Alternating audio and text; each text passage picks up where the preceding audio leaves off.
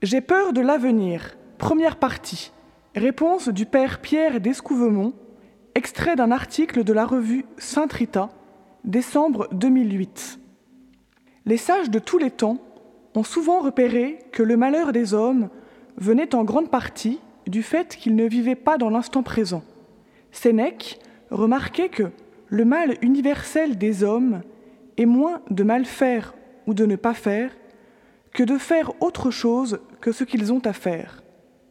Effectivement, nous gaspillons trop souvent notre temps par notre façon de laisser vagabonder notre imagination vers l'avenir ou notre mémoire dans le passé. Soit nous ressassons le passé dans des sentiments qui nous empêchent d'être disponibles aux richesses du présent, nous passons de la vanité à la tristesse, lorsque le souvenir de nos échecs succède à celui de nos exploits, du regret au remords, lorsque la nostalgie des moments heureux de notre vie cède place à l'évocation des lâchetés que nous avons commises. Soit nous nous inquiétons de l'avenir, nous craignons d'y rencontrer de nouvelles souffrances et des difficultés insurmontables, où nous avons tellement peur de ne pas terminer à temps notre travail que nous le bâclons, quitte à regretter plus tard les erreurs causées par notre précipitation.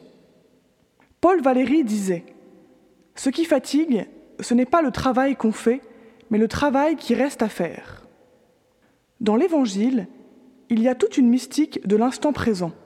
Elle n'élimine pas le devoir de prévoir soigneusement notre avenir, car si Jésus nous demande de ne pas nous faire de soucis pour le lendemain, il nous recommande de ne pas vivre comme des vierges folles qui ne voient pas plus loin que le bout de leur nez. La vie chrétienne est un incessant va-et-vient entre la joie de croire que le royaume est déjà venu et la joie d'espérer qu'il va enfin venir par la persévérance de notre prière et le dynamisme de notre action, une action à prévoir et à préparer. Pour ce faire, il est indispensable de lutter contre la mentalité comptable qui trop souvent nous empêche de vivre. Nous avons trop tendance à mesurer la valeur d'une journée à la quantité d'activités que nous avons accomplies.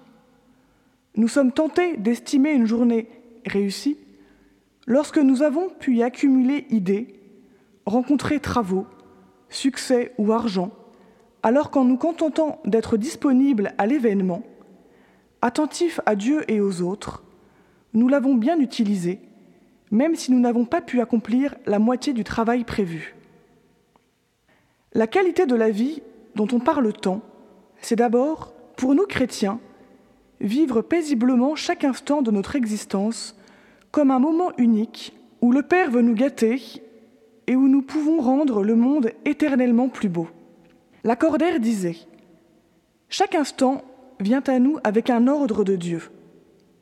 Nous pouvons dire pareillement qu'il vient à nous avec un don de Dieu.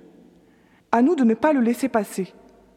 Peu importe si l'emballage du cadeau est parfois déconcertant, car un léger moment d'affliction nous vaut un poids extraordinaire de gloire éternelle. 2 Corinthiens, chapitre 4, verset 17.